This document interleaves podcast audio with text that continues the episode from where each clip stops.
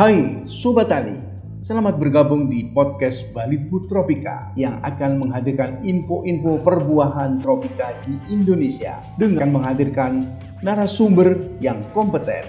Ikuti podcast Balitbu Tropika.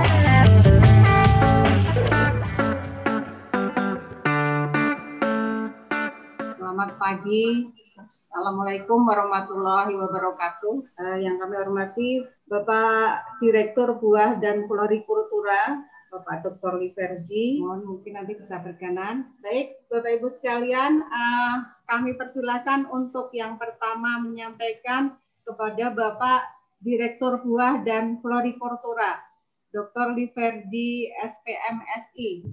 Uh, Bapak sudah hadir ya, Bapak? Ya. Alhamdulillah.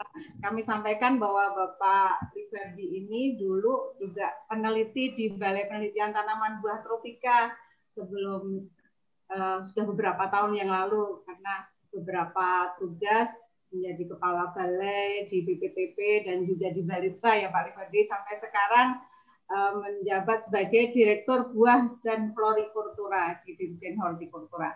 Kepada Bapak Liverdi kami persilahkan. Baik, Bu Tri, terima kasih. Bapak Ibu sekalian, Assalamualaikum warahmatullahi wabarakatuh. Selamat pagi dan salam sejahtera untuk kita semua. Seperti disampaikan juga oleh Pak Kabadan tadi melalui rekaman beliau, pisang itu memang sesuatu eh, yang dibutuhkan banyak orang. Malah di beberapa negara, pisang itu menjadi makanan pokok. Nah, kalau di kita masih uh, apa namanya uh, tambahan ya. Walaupun uh, sudah makan pisang, tetap ingin makan nasi. Maka teman-teman dari punya kreativitas. Karena pikirannya nasi, dibikinlah pisang itu seperti nasi. Namanya nasi goreng pisang. Bukan nasi, tapi bahan bakunya pisang. Dan kata Pak Kabaran tadi cukup enak. Bagaimana permintaan dari panitia, kami diminta untuk menyampaikan kebijakan pengembangan pisang nasional. Sebelum kami menguraikan itu, izin kami memberikan gambaran dulu uh, kondisi uh, sekarang ini di era pandemi ini. Uh, sudah banyak kita ketahui bahwa sektor pertanian itu sangat-sangat berkontribusi penting, setidak-tidaknya dalam lima hal untuk mendukung pertumbuhan ekonomi. Terbukti sekarang pertumbuhan yang positif itu hanya pertanian, eh, di samping mungkin uh, telekomunikasi ya, karena memang sehari-hari kita menggunakan uh, acara-acara yang terkait dengan telekomunikasi seperti webinar ini. Kemudian penyediaan pangan, penghasilan devisa, penyediaan lapangan kerja, dan sumber pendapatan utama. Kalau kita lihat serapan tenaga kerja di sektor pertanian ini cukup tinggi dan tertinggi malah itu 29,7 persen. Dan kalau kita lihat selama pandemi ini, ini eh, naik 23 persen dibandingkan tahun yang lalu. Kemudian dari sisi devisa, peningkatan ekspor juga mengalami kenaikan. Kalau kita bandingkan tahun 2019 dengan tahun 2020 itu naik sekitar 15 persen. Kalau kita lebih rinci lagi, untuk buah-buahan, kalau tadi sektor pertanian sekitar 25 persen, maka buah-buahan kalau kita bandingkan antara kondisi normal di tahun 2019 sebelum pandemi dengan tahun 2020 pandemi, ekspor eh, buah-buahan kita mengalami penurunan volumenya, namun namun nilainya mengalami kenaikan. Volumenya turun sekitar 9 persen, tetapi nilainya itu naik sekitar 30 persen karena memang rupiah kita uh, apa namanya uh, mengalami kenaikan karena ekspor itu dalam bentuk dolar. Dan apakah kurangnya volume ekspor itu disebabkan oleh produksi? Ternyata tidak juga. Produksi buah-buahan kita pada tahun 2020 itu mengalami peningkatan sekitar 10 persen tahun 2019 22 juta ton. Sementara di tahun 2020 itu naik menjadi 24 eh, juta ton atau sekitar 10 eh, persen. Artinya di dalam eh, peningkatan produksi kita cukup berhasil. Rata-rata dalam setahun kita bisa meningkatkan produksi itu sekitar 4 persen sektor buah-buahan. Dan kebijakan yang akan kita ambil nanti pengembangan eh, pisang ini tentu tidak terlepas dari eh, kebijakan pemerintah, mulai dari Presiden, kemudian Kementerian Pertanian, ada lima program yaitu subsidi pangan, kemudian peningkatan nilai tambah dan daya saing, kemudian juga teman-teman Likbang ini program riset dan inovasi dan ada program pendidikan dan pelatihan vokasi dan dukung manajemen. Kebijakan yang akan diambil nanti untuk Dirjen Hortikultura tentu tidak terlepas dari turunan dari kebijakan dari Kementerian Pertanian. Kemudian di samping itu, kita mengetahui juga Kementerian Pertanian dalam implementasi kebijakan itu ada lima cara bertindak atau CB1 sampai CB5. CB1 itu peningkatan kapasitas produksi, ini menjadi ranah Direktorat Buah dan Polri. Kemudian diversifikasi pangan lokal, nanti kita lihat juga pisang juga termasuk di situ. Penguatan cadangan dan sistem logistik pangan, pengembangan pertanian modern, dan gerakan tiga kali lipat. Ini cara-cara bertindak yang harus diimplementasikan oleh eh, jajaran Kementerian Pertanian yang ada di seluruh UKOPT-nya. Dan kebijakan itu juga tidak terlepas dari arahan Presiden. Berapa kali Presiden memberikan arahan untuk penguatan ekonomi di sektor pertanian, mulai dari sektor farm, kemudian juga pemanfaatan kur, dan belum mendorong agar petani nanti harus dikorporasikan agar uh, punya kelembagaan yang punya kompetensi uh, kemudian bersinergi dalam satu kelompok yang berkolaborasi dan juga nanti dalam korporasi itu arahan Pak Presiden di beberapa termasuk waktu pembukaan raker Kementerian Pertanian yang dilakukan di Istana. Nah, Bapak Ibu sekalian, tantangan hortikultura di tahun 2021 ini beberapa permasalahan yang selalu menjadi apa tantangan kita semua. Kita mengetahui bahwa komoditas-komoditas hortikultura itu sebagian besar adalah komoditas-komoditas yang tidak tahan simpan. Oleh karena itu perlu ada langkah-langkah untuk antisipasinya dan tantangan kita mulai dari stabilitas produksi yang terkait dengan musim, dengan cuaca, kemudian juga keterbatasan lahan, kemudian juga peningkatan produktivitas kalau kita lihat produktivitas kita dibandingkan dengan negara-negara uh, lain yang melakukan usaha hortikultura kita masih rendah. Kemudian lusis juga ini masih tinggi kehilangan hasil, maka nanti perlu upaya-upaya penerapkan eh, GHP, upaya-upaya peningkatan apa prasarana dan sarana di tataran uh, pengolahan dan pasca panennya. Kemudian peningkatan mutu dan ramah lingkungan, kita mengetahui bahwa masih banyak dalam sistem budidaya hortikultura kita menemui di lapangan penggunaan pestisida yang melebihi dari kebutuhannya. Pengalaman kami bertugas 9 eh, tahun di Jawa Barat itu rata-rata penggunaan pestisida itu melebihi dua kali lipat dari eh, kebutuhan karena Eh, petani rekomendasinya kadang-kadang tergiur dari kios-kios yang ada menyalurkan pestisida seperti itu sehingga penggunaannya apa, tidak terkontrol maka Kementerian Pertanian dalam hal ini Dirjen Hortikultura melakukan upaya-upaya yang ramah lingkungan APBN kita sekarang tidak menggunakan lagi untuk bahan-bahan kimia tetapi untuk hayati untuk yang organik itu menjadi prioritas meningkatkan ekspor Kementerian Pertanian punya target tiga kali lipat kemudian juga diversifikasi pangan pokok dan efisiensi biaya produksi. Ini menjadi tantangan dari hortikultura ke depan. Nah, kemudian arah kebijakan tentu yang dilakukan oleh Dirjen Hortikultura merupakan turunan dari kebijakan Kementerian Pertanian itu pertanian maju, mandiri, dan modern, sehingga Dirjen Hortikultura kebijakannya di tahun 2020 hingga 2024 nanti adalah meningkatkan daya saing hortikultura melalui peningkatan produksi, peningkatan akses pasar, dan ekspor yang didukung oleh sistem budaya modern yang ramah lingkungan berkelanjutan, serta mendorong peningkatan nilai tambah produksi untuk peningkatan kesejahteraan petani. Dan arah kebijakan ini tentu eh, merupakan implementasi dari dari lima cara bertindak Kementerian Pertanian eh, yang kami sampaikan tadi. Untuk mengimplementasikan kebijakan Dirjen Hortikultura tersebut, kami punya tiga strategi pengembangan hortikultura, yaitu yang pertama pengembangan kampung-kampung hortikultura, baik itu kampung buah, kampung sayur, kampung tanaman obat, kampung flori, itu kita bangun terkonsentrasi eh, di kampung. Kampung itu eh, basisnya adalah desa. Nah, kemudian yang kedua, penumbuhan UMKM hortikultura di setiap kampung-kampung tadi eh, dengan memberikan bantuan Sapas nanti Pak Bambang atau teman-teman dari PPHP akan menguraikan lebih detail tentang ini. Yang ketiga, strategi Eh, kami adalah memperkuat eh, digitalisasi pertanian melalui pengembangan sistem informasi.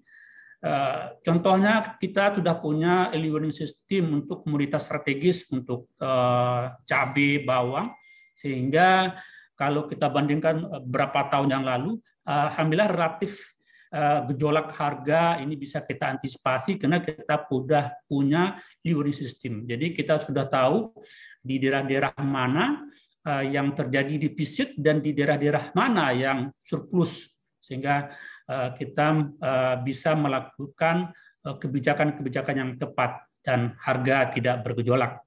Itu dan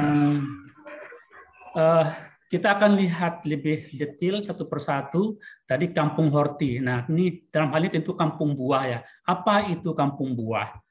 Kampung Buah ini adalah eh, pengembangan komoditas eh, buah-buahan eh, dalam wilayah administrasi terfokus di dalam satu desa. Kemudian luasannya ini minimal 10 hektar per desa atau per kampung. Dan komoditas yang kita kembangkan, buah yang kita kembangkan adalah buah yang cocok, yang sesuai dengan agroekosistem di desa tersebut. Dan selanjutnya, eh, yang tidak kalah penting juga, kami akan mengalokasikan anggaran eh, pembiayaan APBN apabila masyarakatnya betul-betul serius, betul-betul antusias untuk memanfaatkan untuk uh, melaksanakan program uh, kampung buah tersebut. Dan terakhir, uh, yang menjadi pertimbangan kami, kampung buah itu apabila uh, ada dukungan, ada komitmen yang tinggi dari pemerintah daerah setempat. Karena kita tidak mau lagi program uh, pusat nanti uh, di daerah ada kepala daerahnya yang tidak tahu gitu dan ini harus betul-betul jadi satu kesatuan antara eh, kebijakan pusat dan juga dari pemerintah daerah bahwa daerahnya itu nanti akan dijadikan eh, kampung apa. Kalau Pak Menteri itu pinginnya satu kabupaten itu eh, punya branding sendiri, kabupaten Pisang misalnya atau kabupaten Manggi seperti itu. Jadi maunya Pak Menteri seperti itu. Dan Bapak Ibu sekalian, uh, latar belakang kami uh, meluncurkan program pembangun kampung buah ini karena selama ini uh, program kita APBN ada setiap tahun untuk pengembang kawasan. Nah, hanya saja kalau basisnya kawasan, uh, misalnya kita punya 50 hektar untuk satu kabupaten. Nah, karena di satu kabupaten itu punya banyak kecamatan, punya banyak desa, nanti eh, yang kita temukan bisa-bisa satu desa hanya satu hektar gitu. Nah, tentu hal ini tidak akan eh, efektif, tidak akan efisien. Ini sangat eh, apa menyulitkan kita eh, di dalam memonitor, kemudian juga di dalam apa meregistrasinya, nah dalam sertifikasinya. Oleh karena itu eh, apa namanya kondisi yang terpencar-pencar itu ini sangat tidak menarik juga bagi buyer, bagi eksportir, bagi industri yang membutuhkan pasokan uh, pisang atau bahan baku dari buah.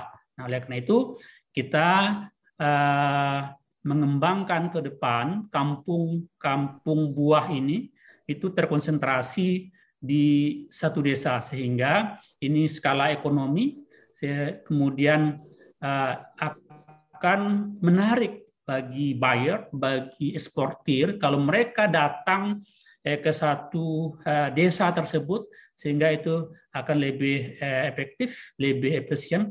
Pengalaman pribadi kami eh, setelah eh, selesai dulu ya di eh, doktor di IPB ada eksportir ingin eh, mendapatkan pasokan manggis 12 kontainer.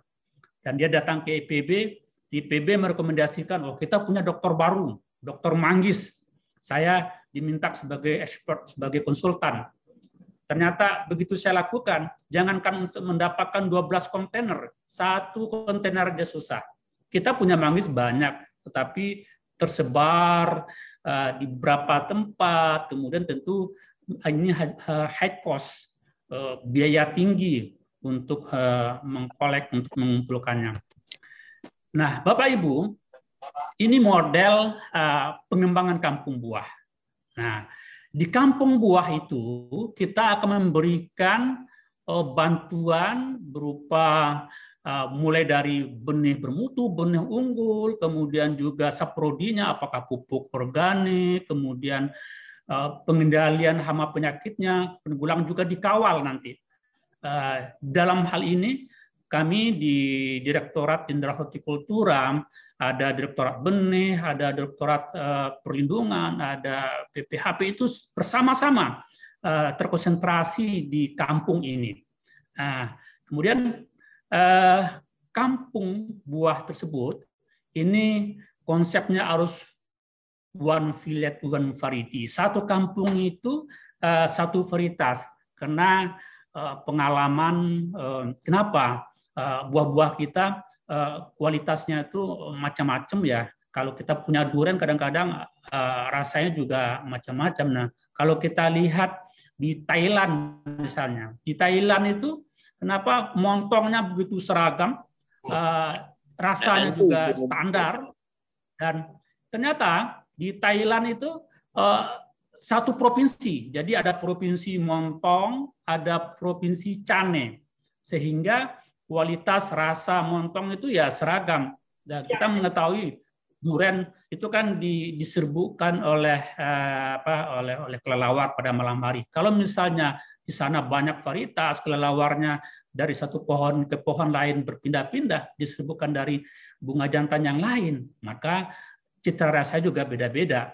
Orang akan bertanya-tanya pasar, montong kemarin rasanya manis, kemudian kok tahun ini berubah gitu kan. Nah, itu. Dan karena itu one village one variety. Kemudian pendampingan intensif, kemudian juga kampung ini nanti teman-teman Pak Bambang dari PPH akan uh, meregistrasi, akan disertifikasi dan uh, kampung ini. Dan jadi uh, di kampung buah ini, misalnya kampung pisang itu nanti juga akan didorong untuk berorientasi korporasi. Nah, pembentukan eh, kebutuhan dari konsep hulu hilir dari penjapan Sarodi, kemudian juga apa namanya eh, bisa juga didorong kampung buah ini nanti menjadi salah satu agrowisata. Dan yang tidak kalah pentingnya adalah di kampung itu dikembangkan UMKM. Nah, kita punya uh, lesson learned kampung pisang di Lampung di Tanggamus yang sudah kita kembangkan dari tahun 2017 ya 2016 2017 awalnya hanya 10 hektar sekarang sudah berkembang hampir 400 hektar. Dan itu mempekerjakan atau dikelola oleh 800 petani. Dan itu bisa berkembang karena memang eh, konsep ada konsep eh, korporasi di situ. Oleh karena itu, Tanggamus ini kita jadikan suatu di tahun 2020 ini merupakan salah satu lokasi korporasi. Kita mengetahui korporasi ini juga merupakan target dari RPJN. Kementerian Pertanian diberi target 350 korporasi. Nah, salah satunya ini di Tanggamus. Di Tanggamus ini kira-kira konsepnya seperti ini.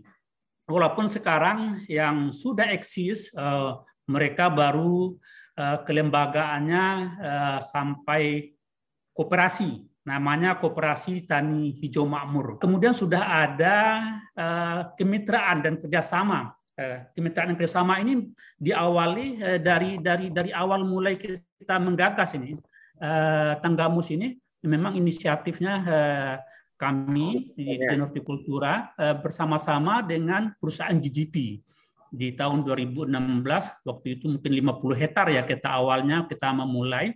Tapi ada ada ada uh, komitmen ada konsep kebersamaan di mana GGP uh, eh, berperan sebagai off taker dan off taker yang ikut mengawal uh, ikut mengawal uh, apa namanya uh, pengembangan uh, kampung uh, pisang di Tenggamus ini.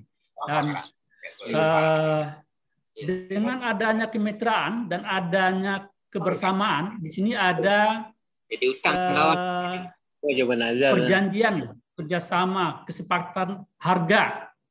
Jadi uh, GGP berkomitmen untuk uh, uh, membeli pisang yang diproduksi oleh kelompok tani yang sekarang sudah uh, terhimpun dalam koperasi dengan harga uh, kesesuaian. Kalau nggak salah mungkin oh, sekitar 2.500 ya. Nah, dengan harga kesepakatan ini, walaupun kadangkala bisa saja di pasaran harganya lebih tinggi dan petani bisa tergoda misalnya tergiur untuk menjual tidak lagi ke off taker. Nah, oleh koperasinya ini dikeluarkan dari anggota koperasi. Nah, Ternyata sampai sekarang tidak ada yang yang yang yang tergiur walaupun harganya eh, kadang-kadang di pasar harga tinggi. Nah, dengan uh, konsep seperti ini, alhamdulillah keuntungan yang diperoleh oleh petani itu tiga kali lipat daripada biasanya. Dan ini menguntungkan uh, semua pihak, menguntungkan semua pihak. Bagi petani itu ada kepastian pasar sehingga petani tidak was-was untuk memproduksi. Bagi uh, eh, off taker, bagi perusahaan, dia tidak perlu invest untuk beli lahan, untuk menggaji karyawan, tetapi ada kepastian produksi. Nah, oleh karena itu, dengan pengalaman ini, alhamdulillah dari eh, Tanggamus ini sekarang eh, sudah dikembangkan juga di beberapa provinsi. Sekarang yang sudah mulai di tahun 2020 kemarin itu sudah di lima provinsi. Ada di Aceh, ada di Bali, ada di Jawa Timur, dan Jawa Tengah. Dan salah satu juga uh, dari GP eh, tertarik sebetulnya untuk mengembangkan juga pola yang serupa di Solok. Dan dia menyampaikan ke kami, karena uh, dia pernah berkunjung ke Solok, dan Solok itu cukup uh, cocok untuk uh, pengembangan pisang uh, upland. Karena nanti Aplen ada pasar yang nanti Bu Unang atau Pak Bambang akan cerita untuk pasar Jepang. Di Jepang ternyata itu kalau pisang diproduksi di Aplen kualitasnya lebih bagus sehingga Jepang memberikan biaya masuknya jadi free. Kalau sekarang sekitar 15 atau berapa persen kalau nggak salah, tapi kalau pisang biasa. Tapi kalau pisang yang diproduksi di Aplen itu bisa diberi biaya masuknya jadi jadi 0%. Dan di samping korporasi Bapak Ibu, Kementerian Pertanian, pemerintah juga punya program eh, food estate. Nah, apakah nanti akan ada food estate pisang? Ya, yang merupakan program super program prioritas di eh, di pemerintah. Kalau sekarang eh, food estate itu baru ada lima ya, Eh, dengan basis komunitasnya misalnya di di mana? Di Kalimantan Tengah itu padi, di Sumatera Utara itu eh, sayur-sayuran, di Sumatera Selatan padi, di NTT padi dan jagung, kemudian di Maluku padi dan jagung, dan di Papua di uh, padi dan sagu. Dan hari ini tim Kementerian Pertanian lagi turun ke lapangan lagi turun ke lapangan uh, untuk uh, menindaklanjuti ada usulan dari 20 uh, eh, gubernur yang ingin juga mengembangkan uh, food estate.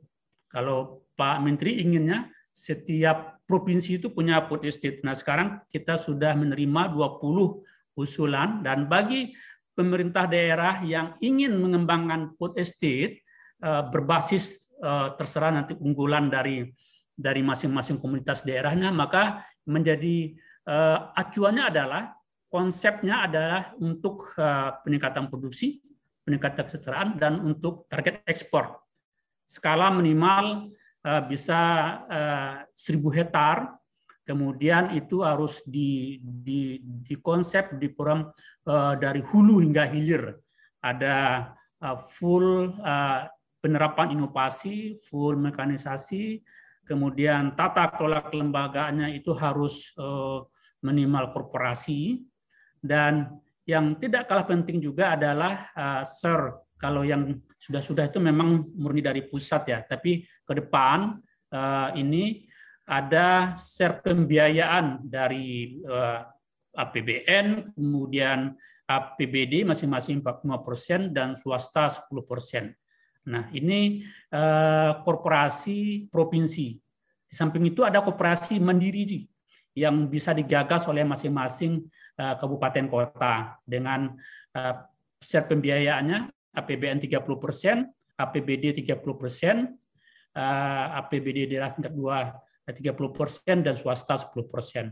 Nah, eh, kami mendapat laporan barusan dari teman-teman yang bergerak eh, di lapangan di Sumatera Barat tim kebetulan saya jadi PJ eh, untuk survei food estate. Nah, salah satu usulan dari Kabupaten Pasaman mengusulkan di Pasaman itu Eh, food estate-nya basisnya buah, ada manggis. Nah, mudah-mudahan kalau ini terwujud ini berarti Korti sudah punya sayur di Sumatera Utara, kemudian buah di eh, Sumatera Barat misalnya itu.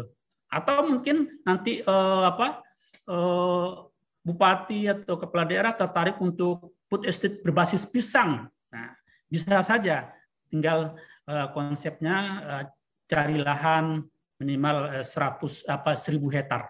1000 hektar.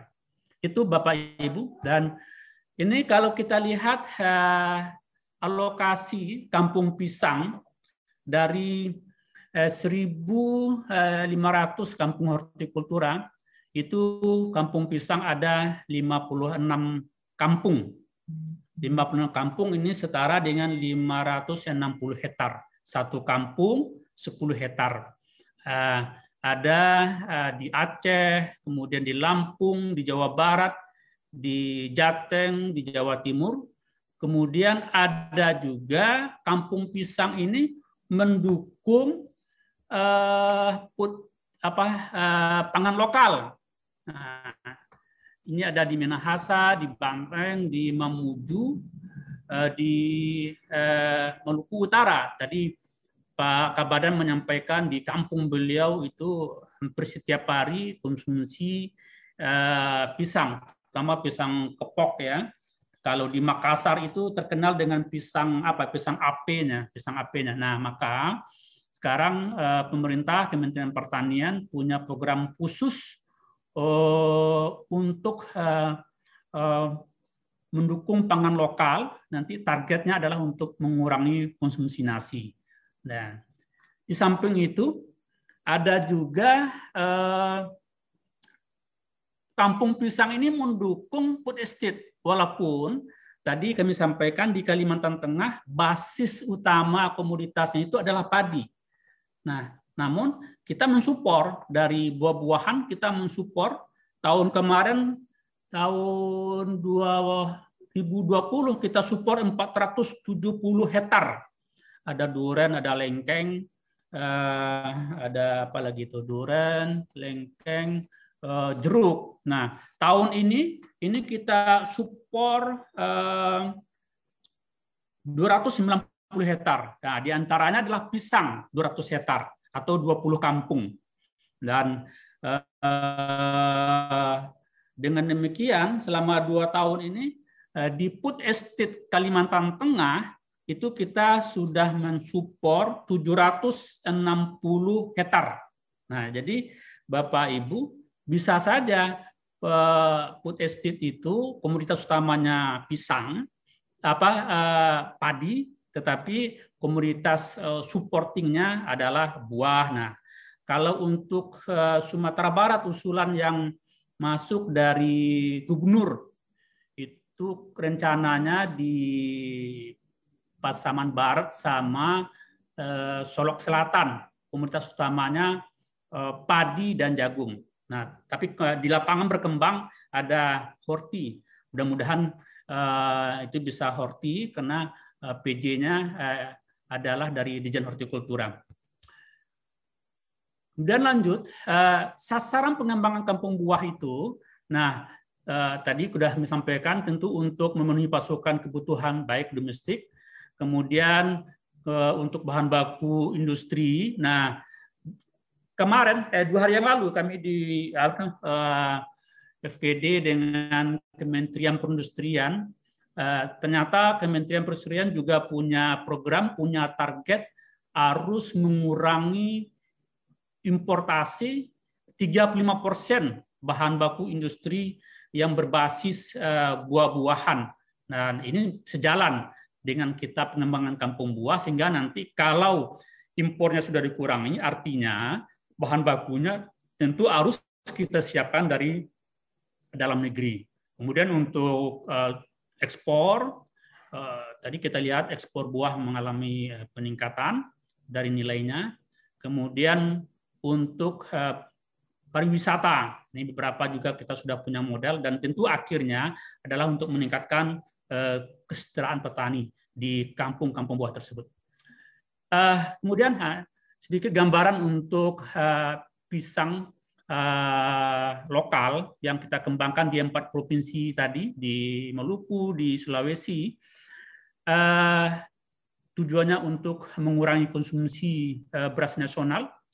Uh, sekarang masih apa uh, 29,6 juta ton per tahun ini harus dikurangi. Nah, salah satunya dengan dialihkan uh, ke pangan uh, pisang. Uh, tentu ada varian-varian seperti disampaikan tadi Pak Kabadan ada nasi goreng pisang. Nah, kenapa pisang? Ternyata pisang kalau kita lihat dari gizinya ini juga tidak terlalu oh, apa? Tidak terlalu oh, kurang kita bandingkan dengan eh, makanan-makanan lain. Uh, bandingkan dengan nasi apa kemudian dengan makan-makan pokok lain.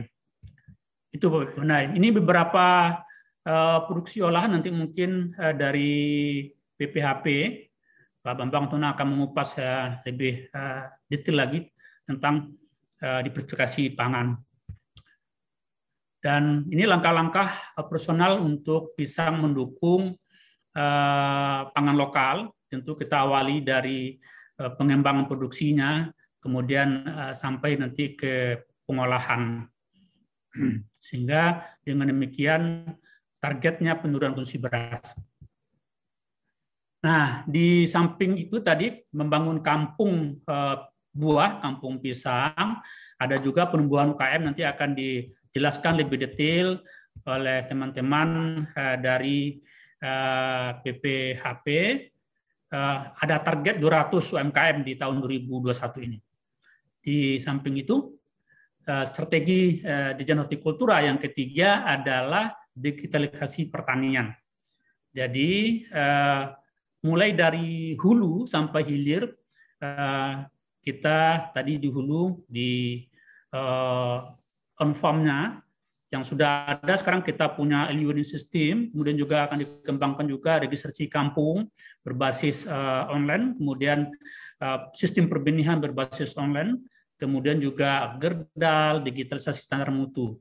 Dan di uh, budidayanya ini kita harapkan uh, penerapan 4.0 Eh, pertanian eh, presisi tinggi, presisi farming ini eh, di beberapa perusahaan swasta ini sudah mengimplementasikan misalnya pemupukan yang berbasis komputer dan terintegrasi dengan irigasi ini juga sudah dilakukan.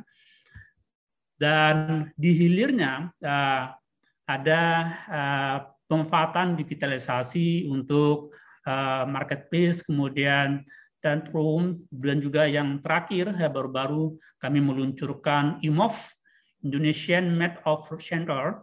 Ini uh, suatu peta uh, buah-buahan, sentra buah-buahan uh, dengan IMOV ini berbasis Android yang ada di genggaman HP Bapak Ibu, maka itu bisa diketahui di mana uh, sekarang uh, buah-buahan yang musim berapa stok tersedianya, siapa nama petaninya itu bisa dikontak dan apa jenis uh, buah-buahan yang tersedia.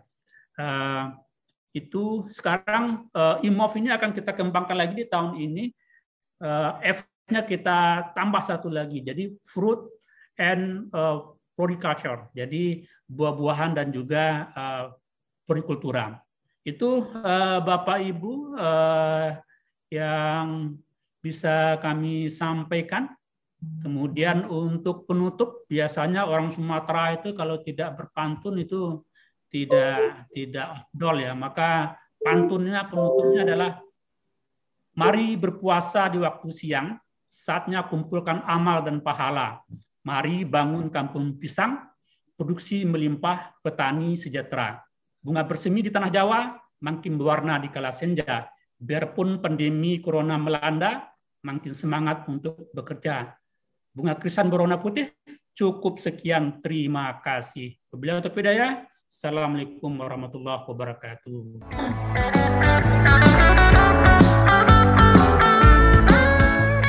Demikian info teknologi kali ini dari Balai Penelitian Tanaman Buah Tropika. Sampai jumpa dengan info teknologi kami selanjutnya.